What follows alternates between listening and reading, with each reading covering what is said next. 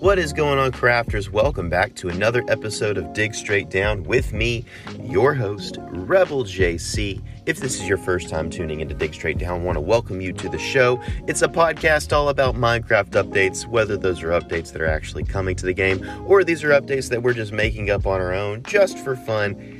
Either way, if either of those things are interesting to you at all, you're in the right place and I'm happy that you're here. So let's get into the Q&A segment of this episode. A few episodes ago, I asked you guys what kinds of maps do you think cartographer villagers should offer?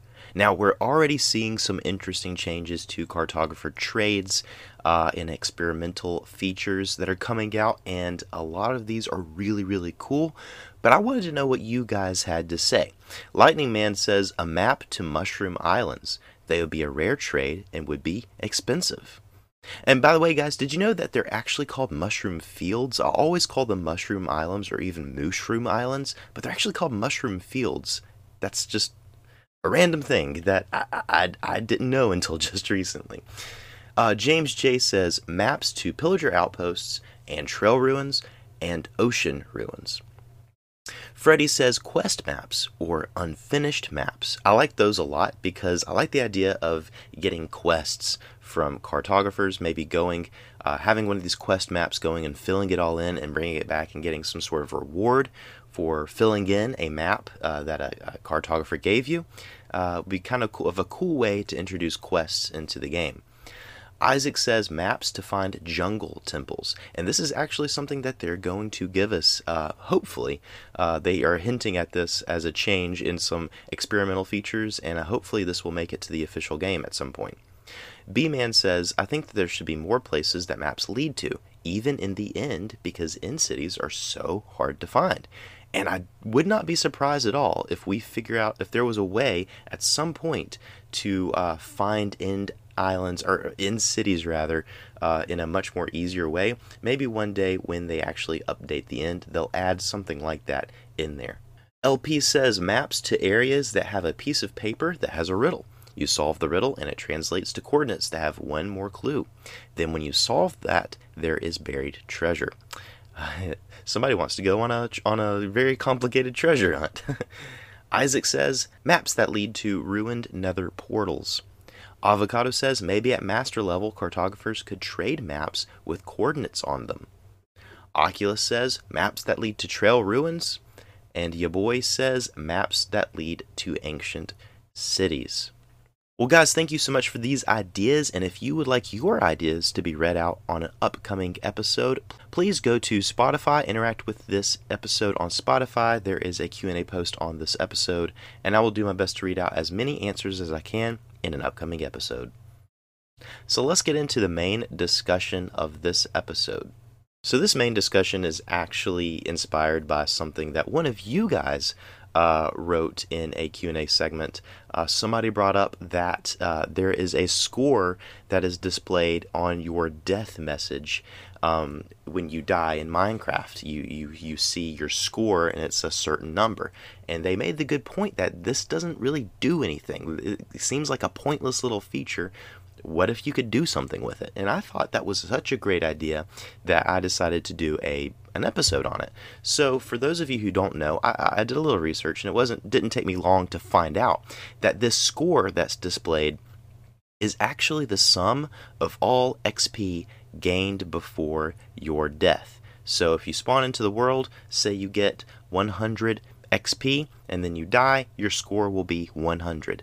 Now, even if you don't have, say, 100 experience points on you when you die, uh, even if you spent it, uh, all of that counts as your score. So even if you spent it and you don't have it on you, on your player, it still counts as that score.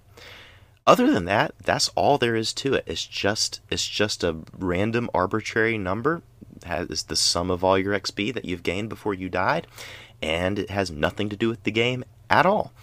I really, really think that this is a missed opportunity and that something interesting could be done with the score. I mean, it could be as simple as, you know, getting on a multiplayer server and seeing who can who can keep their score up longer or uh, or have a high higher score for the longest amount of time. Um, so there could be some interesting things that could be done with this. Here are some ideas that I had for the the score in Minecraft. I would change it so that only spent experience points counts towards your score. So it's not the experience points that you've gained, it's what you've spent in the game. So this would keep players from simply AFKing to ramp up their score, AFKing at some sort of XP farm and cheating the system that way. It would also ensure that uh, the time since the player's last death is part of the system. So, for instance, you can get XP fairly quickly uh, in Minecraft using various different features. The most obvious one is killing the Ender Dragon gets you tons of XP very, very quickly. So you can get XP very quickly. It doesn't really have anything to do with the amount of time you were alive, you know, the amount of time you managed to stay alive before you finally died. It was more about just the experience points that you were able to get even in this short amount of time that you that you were alive. Uh, so I would like to change it so that the time since your last death is actually important, and it takes time to build up XP and also to use it, whether that's in um, uh, in enchanting or or naming your items or whatever you're using your experience points for. It takes some time and energy to do that, so it makes score a little bit more um, important, a little bit more harder to get. You have to work for it. You can't just get a ton of experience points and have a big score. You actually have to use those experience points. Some fun ways to play with this uh, score system. Maybe Mojang could have something as simple as world leaderboards. Um, I, I I do believe that Mojang has ways to gather data from uh, individual players and individual games that go on, and they use this data um, as information in that informs how they update the game, what features are hardly ever used and need to be updated so that they are used, that kind of thing.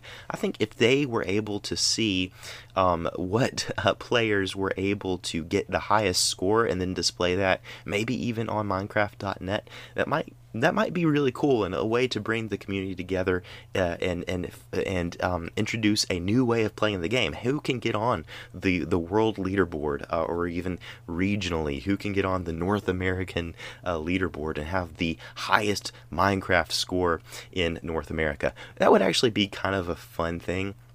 I don't know how this could be implemented, but I could see this being something that the community would really receive very well.